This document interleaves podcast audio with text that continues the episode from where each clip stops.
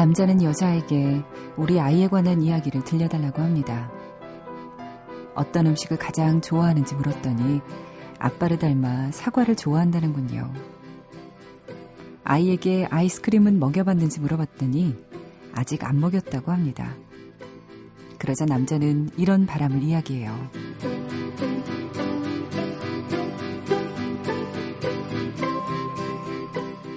내가 먹여줘도 돼? 아이에게 제일 처음인 뭔가를 선물하고 싶어.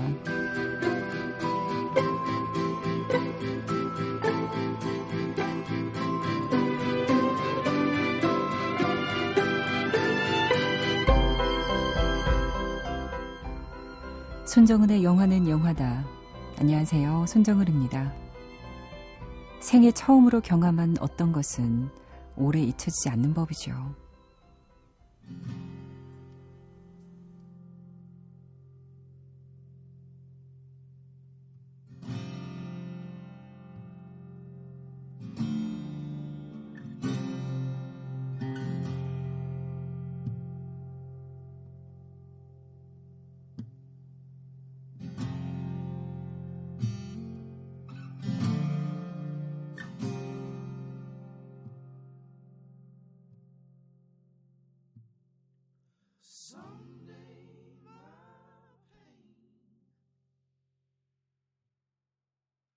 다음 달에 개봉하는 Place Beyond the Pines에서 Bon Iver의 The Wolves 들려드렸습니다. Place Beyond the Pines, 소나무숲 너머 정도 될까요? 최근에 마리옹 꼬띠아르 주연의 Lost and Bone에서도 들을 수 있었는데요. 이 영화 Place Beyond the Pines end credit에서도 흐르더라고요. Place Beyond the Pines는 블루 발렌타인을 연출했던 데릭 시엔프랜스 감독 그리고 그 블루 발렌타인의 주연이었죠. 라이언 고슬링이 다시 만난 신작입니다. 크로니클의 데인 드한이 아들로 출연해서요. 아주 인상적인 모습을 보여줘요. 라이언 고슬링, 드라이브에서는 car 스턴트맨이었는데 이 영화에서는 모터사이클 스턴트맨으로 등장합니다. 그는 몇 해 전에 헤어졌던 여자에게 자신의 아이가 있다는 걸 뒤늦게 알게 됩니다. 하지만 그 사실을 알았을 땐 그녀는 이미 다른 남자와 안정된 삶을 살고 있었고요. 아빠를 닮아서 사과를 좋아한다는 아이. 그는 여자에게 아이에 관해 물어보는데요. 그리고 아이가 아직 아이스크림을 한 번도 안 먹어봤다는 말을 듣고 남자는 말해요. 내가 먹여줘도 돼? 아이에게 맨 처음이 뭔가를 선물하고 싶어. 앞으로 아이스크림을 먹을 때면 내 얼굴을 떠올리겠지. 그의 바람처럼 라이언 고슬링의 아들로 출연한 네인드하는 사과를 즐겨 먹고요. 또 아이스크림을 먹으면서 아빠를 떠올리더라고요. 섬세한 설정들이 기억에 남는 영화입니다. 개봉하면 찾아보셔도 좋을 것 같아요. 8월 1일 개봉이니까요. 여러분 관심 가져주시고요. 여러분의 이야기를 듣고 싶습니다. 듣고 싶은 곡, 하고 싶은 이야기 저희 영화는 영화다에 보내주십시오. 샵 8001로 보내주세요. 휴대전화 갖고 계신 분들은 샵 8001로 보내주시면 되고요. 짧은 문자는 50원, 긴 문자는 100원의 정보 이용료가 들고요. 또 인터넷 미니 함께 하시는 분들 미니 메시지 많이 보내주시고 스마트폰 앱도 있죠. MBC 미니 다운받으셔서 다시 듣기도 하시고 또 메시지도 보내주십시오. 일부 지역에 사시는 분들 비 피해 없으신지도 많이 걱정이에요. 여러분 괜찮으세요? 그런 내용도 좀 많이 보내주셨으면 좋겠네요. 조미라님, 인천에 사는 28살 직장 여성입니다. 다름이 아니라요. 동생이 대학 졸업 후에 몇 년간 백수 생활했어요. 자기 딴에는 아르바이트 하면서 공부할 생각이었겠지만 마음처럼 쉽지 않았는지 시간이 그렇게 흘러 들어가더라, 흘러가더라고요. 그리고 집에만 있으니까 가족 눈치에 꽤 힘들었던 모양인데 최근에 노동청의 도움으로 학원도 다니고 목표를 가지게 됐습니다. 그래서 지금은 회계사의 꿈을 가지고 열심히 공부도 하고 의지도 불태우고 있는데요. 동생 더욱 승승장구하고 힘낼 수 있도록 글 올려봅니다. 아, 조미라님의 동생분 성함도 올려주셨으면 좋았을 텐데 어쨌든 내용 보니까 참 꽤 긍정적이네요. 아주 잘 됐습니다. 열심히 공부하고 계시다고요. 언젠가 회계세 되는 그 날까지 제가 많이 많이 응원하겠습니다. 조미라님의 동생분 그리고 조미라님도 두 분 모두 화이팅 하십시오. 곽영준님, 제가 2012년 5월 15일에 육군 입대했는데요. 뒤돌아보니까 벌써 1년이나 넘게 지났다는 걸 알았습니다. 앞으로 남은 군생활 계산해 보니까 207일 정도 남았네요. 200일 빨리 갈 수 있도록 응원 바랍니다. 뭐 국방부 시계는 뭐 이런 말 있잖아요. 어쨌든 시계는 갑니다. 뭐 말씀하신 대로 뒤돌아보니까 1년 같네요. 하는 걸로 봐서 또 뒤돌아보니까 200일 갔습니다라고 말하는 날 오겠죠. 사실 뭐 군대도 안 간 제가 이런 말 한다고 위로 안 되는 거 알지만 그래도 제가 사연 소개한 것만으로 곽영준 님이 좀 힘이 나셨으면 좋겠어요. 3283님, 철도 관련 업무하는 청취자입니다. 정은아나 오토바이 화보 사진 본 기억나는데 정말 이뻤어요. 새벽에 들으니까 목소리 더 좋네요. 아, 이거 7년 전 신입 때. 참, 이게 어떤 기억이라고 말을 해야 되나. 참. 당시에는 뭐 즐겁게 찍었습니다. 예능 프로 지피지기라고 저희 아나운서들 나오는 프로그램 있었어요. 5개월 만에 막 내린 프로그램인데. 네, 참. 나름 파격적이었죠. 즐거운 추억입니다. 83, 어, 3283님이 신청하신 곡을 들려드릴게요. California Dreaming을 신청하셨는데, 어, 마마스 앤 파파스의 곡으로는 워낙에 많이 들어봐서 저희가 영화 피쉬탱크에 나온 곡으로 들려드리려고 합니다. 이 영화 지난해 우리나라에 소개됐어요. 마이클 패스벤더 주연이고요. 마비 웜에게 캘리포니아 드리밍 들려드릴게요. All the leaves are brown and the sky is gray.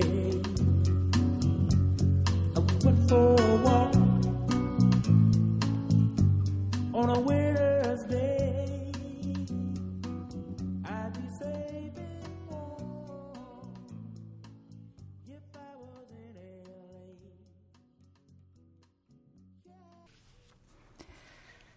아, 저는 마마스앤 파파스의 곡으로만 듣다가 또 이렇게 편곡이 되는구나 감동을 받았습니다.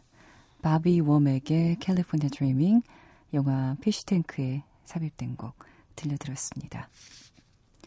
강민아님, 일하면서 듣고 있어요. 우리 꼬마들 1학기 사진 작업하고 있는데 방학 전까지 계속 밤샘 작업하며 들어야 할 것 같습니다. 강진구님은 잠 안 와서 라디오 틀어놓고 게임하고 있어요. 이렇게 보내셨고. 왜요? 게임할 수도 있죠. 라디오 틀어놓은 게 어디예요? 감사합니다. 이경민님하고 이혜수님이요. 손정은 아나운서 목소리가 왠지 이주연 아나운서와 비슷해요. 하시면서 이주연 아나운서의 1.2배속 재생 같습니다. 야, 진짜 예리하시다. 이혜수님이 맞아요. 속도는 손 하나가 좀 빠르고 더 쾌활한 느낌이라고 하시면서 어, 그러면 아내 아네트가 아니라 아네투로 할까요? 뭐 이런 의견도 제가 읽어봐서 아주 어, 웃음이 나왔습니다. 생각해 보니까요, 제가 신입 때 어, 이주연 선배님의 목소리하고 비슷하다는 이야기를 한두 번 들었었던 것 같아요.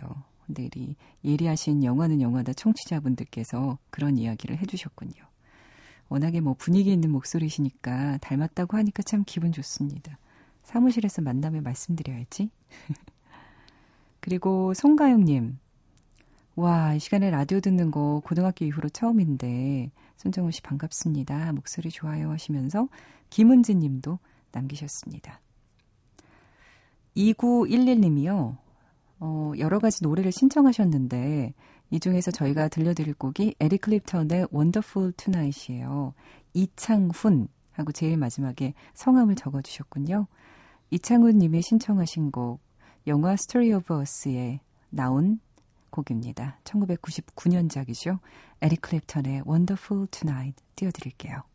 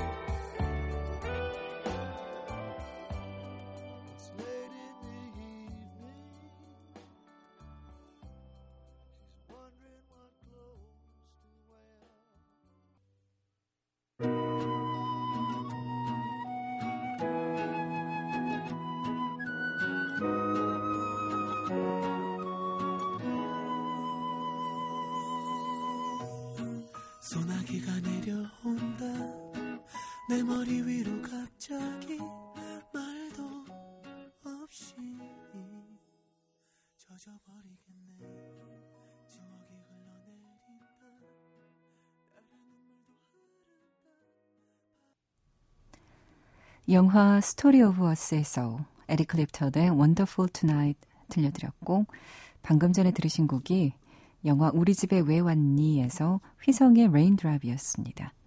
이 곡은 임인주 님이 신청하셨어요. 처음으로 본방 사수하네요. 기대됩니다. 장 박사님, 써니 작가, 다혜리님 코너 정말 좋아요. 장 박사님 옆에서 웃고 계십니다. 팟캐스트 듣다 반했어요.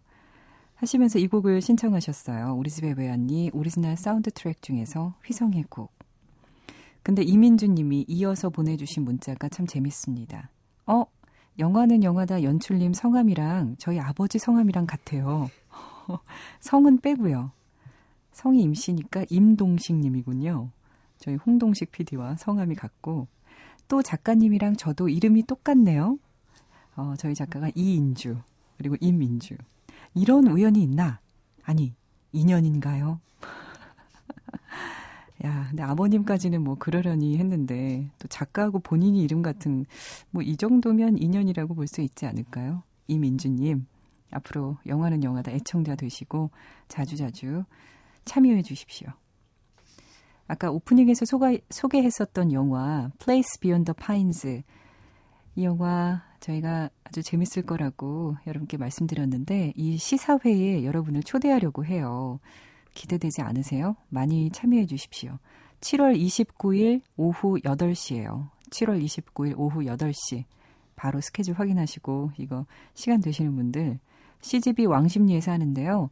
홈페이지 시사회 게시판에 덧글로 참여해 주십시오. 이 영화 시사회 보고 싶으신 분들은 덧글로 많이 참여해 주십시오.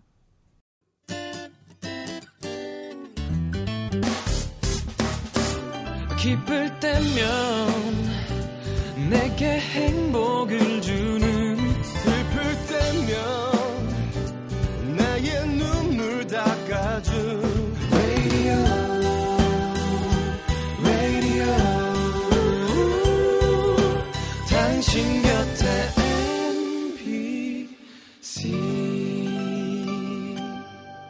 MBC 라디오는 미니와 푹 TuneIn 어플리케이션을 통해 모든 스마트 기기와 PC에서 청취가 가능하며 팟캐스트로 다시 들으실 수도 있습니다. Uh-huh, uh-huh, uh-huh. 영화는 세대를 초월한 영원한 친구지. 비밀 병기입니다. 꽝이에요. 아무도 몰라. 하, 시간과의 싸움이죠. 저한테 쓰레기예요. Exact.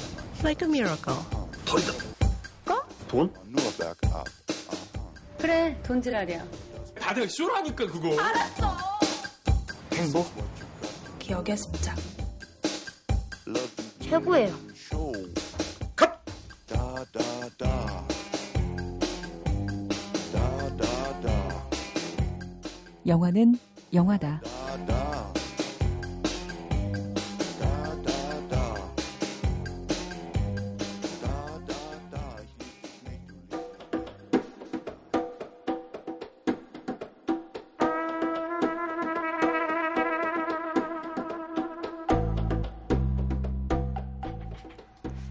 장 박사의 팝콘 심리학 시간입니다. 장근영 박사님 오셨습니다. 안녕하세요. 안녕하세요. 장근영입니다. 네, 반갑습니다.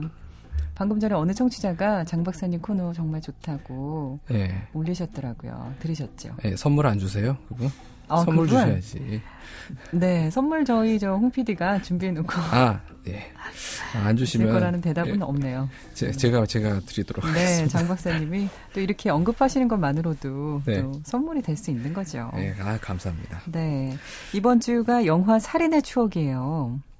예. 워낙에 공- 뭐이 영화 유명하지만 그쵸. 예. 근데 그리고- 10년 전에 개봉을 했으니까 글쎄요. 벌, 지금도 비가 오고 있는데 음, 어, 지금처럼 오늘처럼 비 왔을 때 그럴 때 듣는 아. 들으면 더욱 이 좀 잘 어울릴 것 같은 음악이죠. 아, 영화들이죠.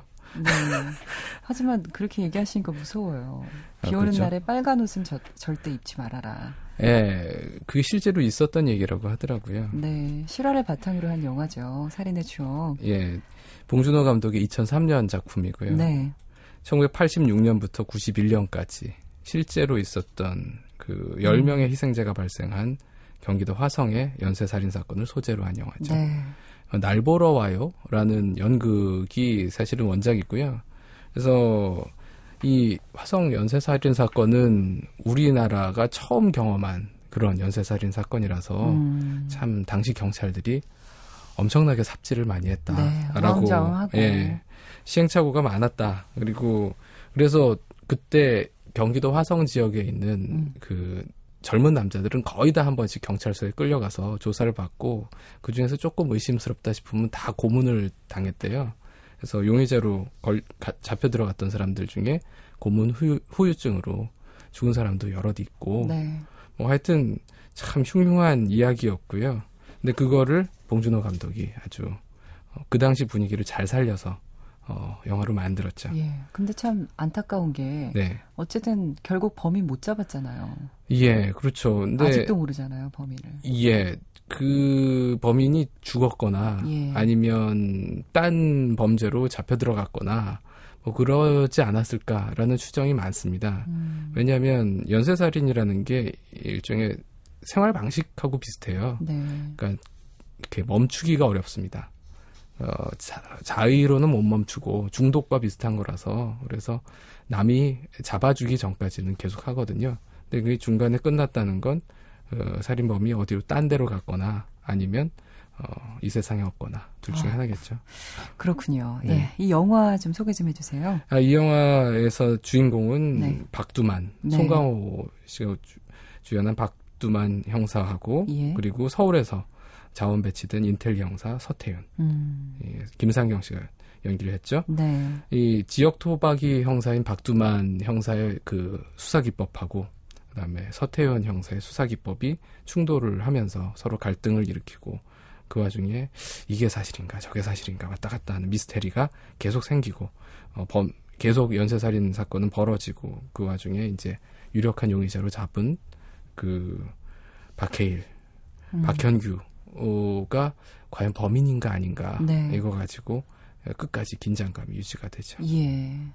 막판에 DNA 조사 결과가 일치하지 않아서 네. 그냥 떠나보내는 안타까운 장면이었죠. 일치하지 않았던 거 아니면 확, 확인할 수 없음 뭐 이런 거였을 겁니다 아마 음. 그래서 DNA 그 혈액 샘플이 어 손상이 돼서 알 수가 없다 뭐 이런 게 나왔겠죠 그러- 그러니까 이제 서태윤 형사는 이놈은 범인이다 그러고 박두만 형사는 아 이게 아닌 것 같은데 맞는가 막 왔다 왔다 갔다 하는 음. 그런 이야기죠 그래서 네. 둘다 실패한 결국 못 잡은 그런 어 영구 미제 사건의 이야기입니다. 네. 아주 재밌게 그려냈던 영화였던 것 같아요. 이 영화에서 네, 라디오에 어, 박해일이 사연을 항상 보내고 그렇죠. 이 곡을 신청하잖아요. 그렇죠. 그런데 이게 우연히 일치였는지 이 곡이 흐를 때마다 네, 어, 그 후에 살인 사건이 일어납니다. 예. 그래서 이 아름다운 곡이 무서운 곡이 돼버렸어요. 글쎄 말이에요. 아, 우리나라 어, 가요계 명곡 중에 하나인데요. 예. 아무튼 유재하의 우울한 편지 듣고 와서요. 더 이야기 나눠볼게요.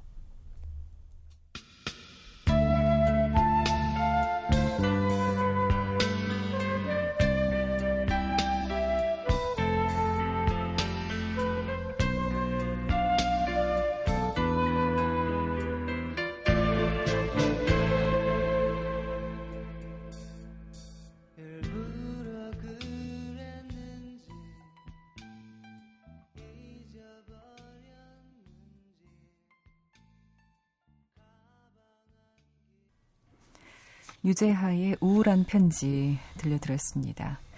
우리가 이제 심리학적으로 풀어볼 인물들은 바로 송강호와 김상경 이두 그렇죠. 형사 캐릭터죠. 그렇죠. 사실 그 영화 얘기하기 전에 잠깐 네. 음, 개인적인 얘기하자면 음, 전 봉준호 감독한테 개인적으로 유감이 많이 있습니다. 그렇군요. 예. 이, 이 아저씨가 저기 연대 사회학과인데요. 예. 어, 자기 영화에서 사회학과를 다루질 않고 자꾸 심리학과를 다루는 거예요. 아. 그 지리멸렬이라고 처음 단편도 어 인문과 6층에 교수실이 있는 학과는 그 당시 문헌정보학과하고 심리학과밖에 없었는데 이 분명히 심리학과 교수를 다룬 거고 그다음에 플란다스에게도 심리학 강사거든요. 네. 이 양반이 시- 그 사회학과랑 심리학과랑 사실 비슷한 어, 분야라서 서로 라이벌 의식이 좀 있긴 했었는데 또 자기 학과를 안 다루고 맨날 심리학과를 어. 시비를 걸고 말해요. 장 박사님의 네. 분야를 침범한 것 같아서 살짝 기분이 상하는. 아 아니요. 그래서 재미있었습니다. 어, 저 저랑 둘 다 비슷한 일을 한 적도 있고요. 그 연 연세 춘추에서 네. 만화를 그린 적도 있어서 저 개인적으로 만난 적은 없지만 참 유감은 많이 있다라고 말씀을 드릴 수 있는데 어쨌든 이, 이 영화에서도 심리학적인 주제가 나와요. 그게 패러다임이거든요. 그래서 박두만 형사가 접근하는 방식하고 네. 이 서태윤 형사가 접근하는 방식이 음. 전혀 달라요. 그렇죠. 어, 원래 살인 사건이라는 게 이 대부분은 80% 이상은 면식범의 소행입니다. 그것도 바로 옆에 있는 사람들이죠. 네. 어, 그러니까 살인 사건의 원인은 되게 치정, 무슨 질투, 분노 뭐 이런 건데 이거 인간관계로 인해서 생기는 거거든요. 네. 관계가 없으면 생기지 않습니다. 그러니까 원래 이런 사건이 벌어지면 박두만 형사처럼 탐문 수사를 하는 게 정석이에요. 음. 네. 주변에서 원한 관계가 있는지 뭐 이런 것들. 이게 바로 지역 토박이 형사 송강호 씨를 그렇죠. 이야기하는 거죠. 예, 그 지역 토박 지, 그 지역에서 일어났던 사건은 전부 그 방식으로 해결할 네. 수 있었던 거죠. 그렇죠. 그 주변 사람들을 조사만 하도 예. 바로 나오는 거였으니까. 그렇죠. 그리고 당시에는 어, 시골이었기 때문에 다 아는 사이였거든요. 예. 그러니까 그 관계를 뒤지면 나올 수밖에 없었고요. 그런데 이게 도시화하고 산업화가 되면서 새로운 유형의 살인 사건이 벌어지기 시작하는 게 네. 바로 연쇄살인이죠. 연쇄살인의 경우에는 가해자하고 피해자 간에 어떤 관계가 없습니다. 그냥 가해자가 피해자를 에, 고르는 거죠. 지나가는 익명의 사람들 중에서 아, 자기. 취향에 맞는 에, 피해자를 고르는 건데요. 이런 살인 사건의 시초라고 하자면 아마도 어, 영국의 예. 그 잭 더 리퍼 사건. 제가 이 얘기하면 자꾸 잭, 잭 더 리퍼라고 들으시는데 어쨌든 잭 잭 더 더 리퍼. 리퍼입니다. 예. 그래서 이 이게 아마 제일 유명할 거고요. 그 이후에 미국에서 테드 번디 음. 혹은 저기 제프리 다머 뭐 이런 어, 연쇄 살인자들이 있었어요. 이 사람들에게는 개인적인 동기가 없습니다. 감정이 하나도 없고요. 음. 상대방이 미워서 죽이는 게 아니에요. 그냥 살인 자체가 일종의 라이프 스타일이죠. 그래서 뭐 어, 쇼핑센터에 가서 무슨 물건을 고르듯이 특정한 브랜드의 술이나 담배를 어, 고르는 것처럼 네. 피해자를 고르는 거죠. 이런 경우에는 이제 소비자 심리학에서 사용하는 그런 접근을 해야 돼요. 이, 이런 걸 고른 걸 보니까 얘는 어떤 어, 애일 것이다. 라는 식의 프로파일링을 해야 되는 거죠. 아, 그 유사점을 찾아서 그렇죠. 이런 스타일을 좋아한다는 식으로. 예, 소비자의 그 심리를 추정하는 것과 거의 같은 방식입니다. 그렇군요. 내가 물건을 고르다 예. 고르는 것과 같은 거군요. 예. 뭐 카드 회사에서 많이 하는 거 있잖아요. 예. 근데 그런 그런 방식을 하려면 일단 증거가 많아야 되는데 예. 그게 바로 서태윤 형사가 추구하던 기법이죠. 근데 여기에서도 그런 모습들이 몇 가지가 보입니다. 그러니까 네. 당시 화성이 어 아까 이 영화의 배경인 마을이 그냥 시골 마을이 아니고 네. 그 옆에 이제 막 새로 개발이 되면서 어 공사장이 생기고 음. 어 외지에서 온 그 노동자들이 많이 모여 있고 네. 그러니까 익명의 사람들이 늘어난 상황인 거죠. 그런 상황에서는 이런 범죄는 육감 수사나 인간관계, 탐문하기 뭐 이런 걸로는 해결할 수가 없고 음.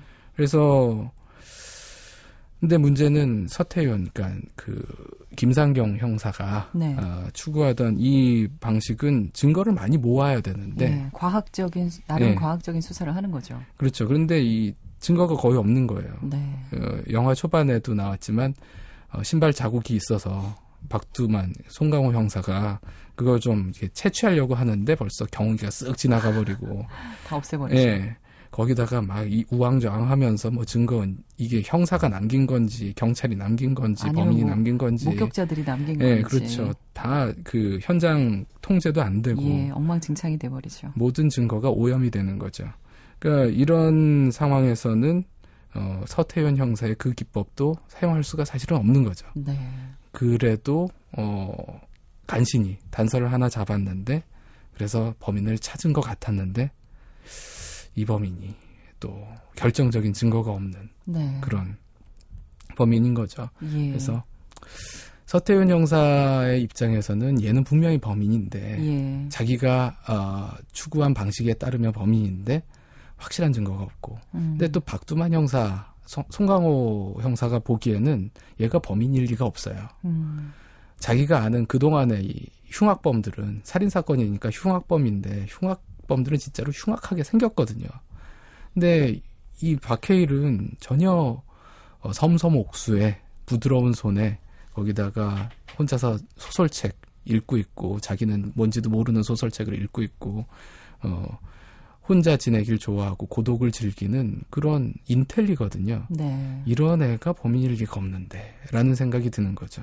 그러니까 각자의 패러다임에서 이제 충돌이 나는 그러면서 서로 상대방의 패러다임을 막 받아들이는 그런 어, 양상까지도 보이는 그래서 어. 서태윤 형사도 막 박해일을 두들겨 패려고 하고 네. 박두만 형사가 오히려 말리고 야, 야 그게 아니야 증거가 그렇지 않다는데 어떻게 뭐 이러면서 이 서로 어, 영향을 주고받는 예. 그런 모습이 나옵니다. 예, 정말 뭐 본능에 충실했던 송강호가 네, 마지막에 이제 막 증거, DNA 증거를 막 들이대고 예, 그렇죠. 그 정말 그 증거에 충실했던 김상경이 마지막에 막 정말 화가 나서 막 때리고 그렇죠. 총질까지 하려고 그러고. 예, 막 총을 막 쏘죠 실제로. 예, 예.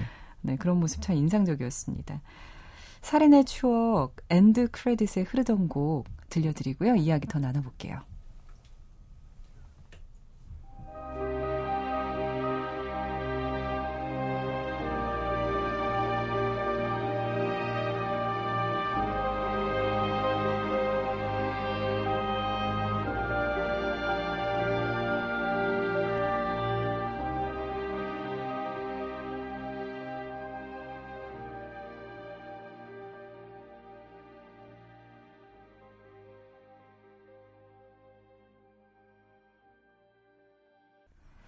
영화 살인의 추억의 end credit 살인의 추억 들려드렸습니다.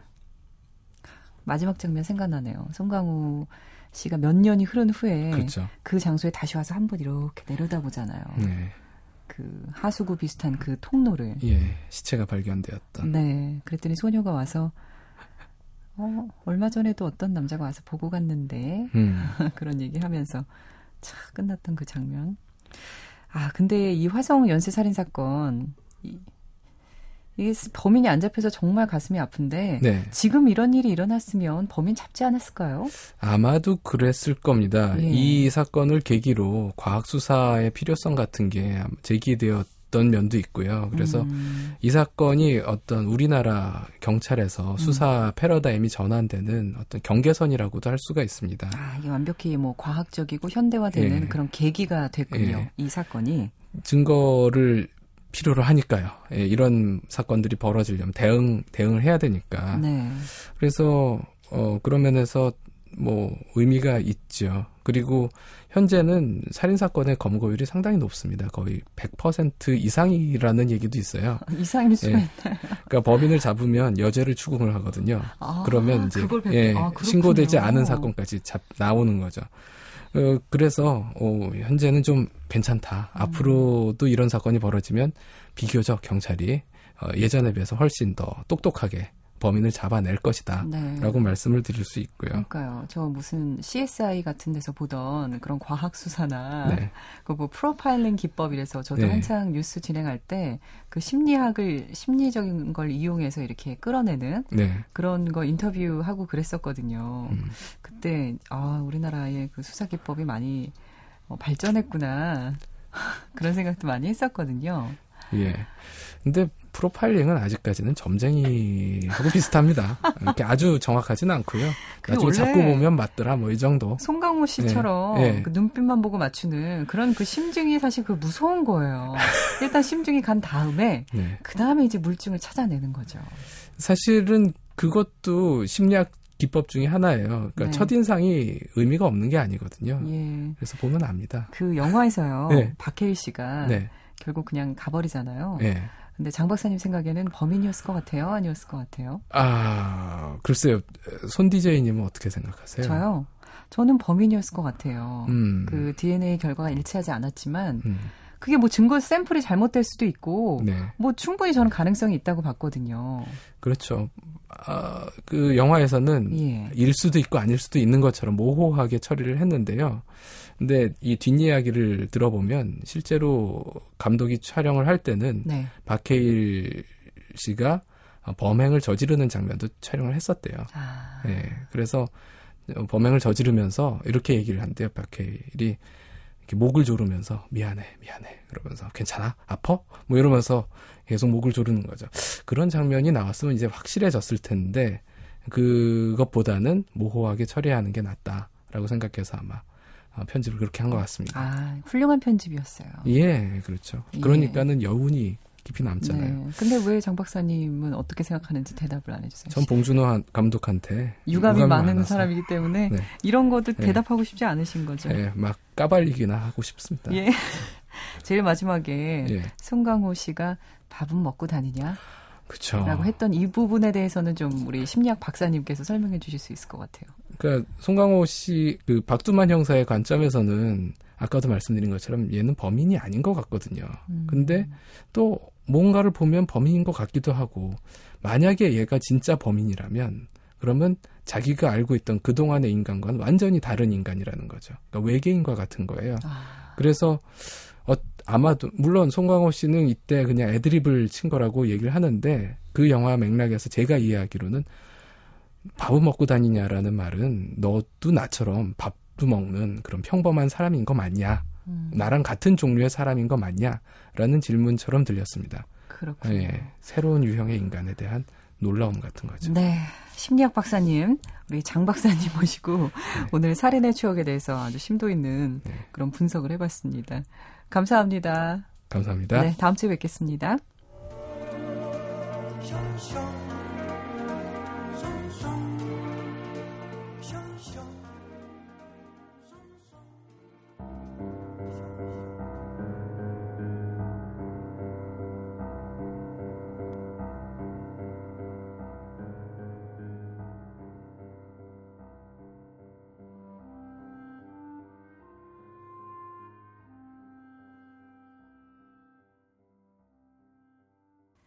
(3686님이) 신청하신 곡입니다. 황정민, 이정재가 주연한 신세계 오리지널 사운드 트랙 듣고 싶습니다 하셨어요.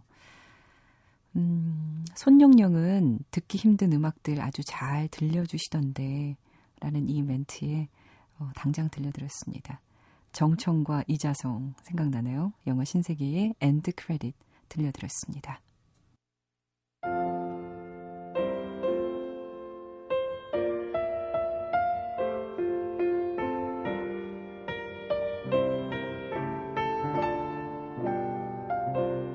時には昔の話をしようか」「通い慣れた」 지브리 애니메이션 붉은 돼지에서 카토 토키코의 때로는 옛 이야기를 듣고 계신데요. 시네필 퀴즈 여기서 내려고요.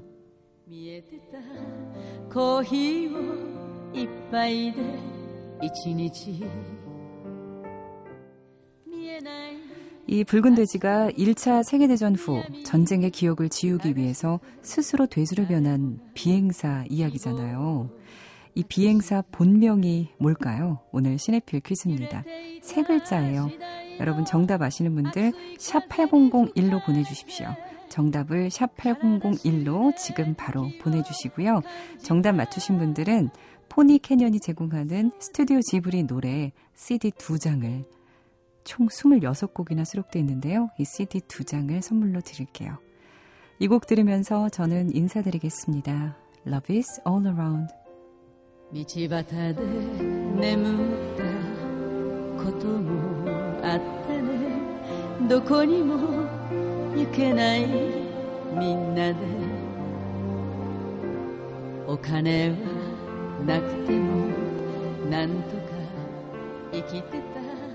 貧しさが明日を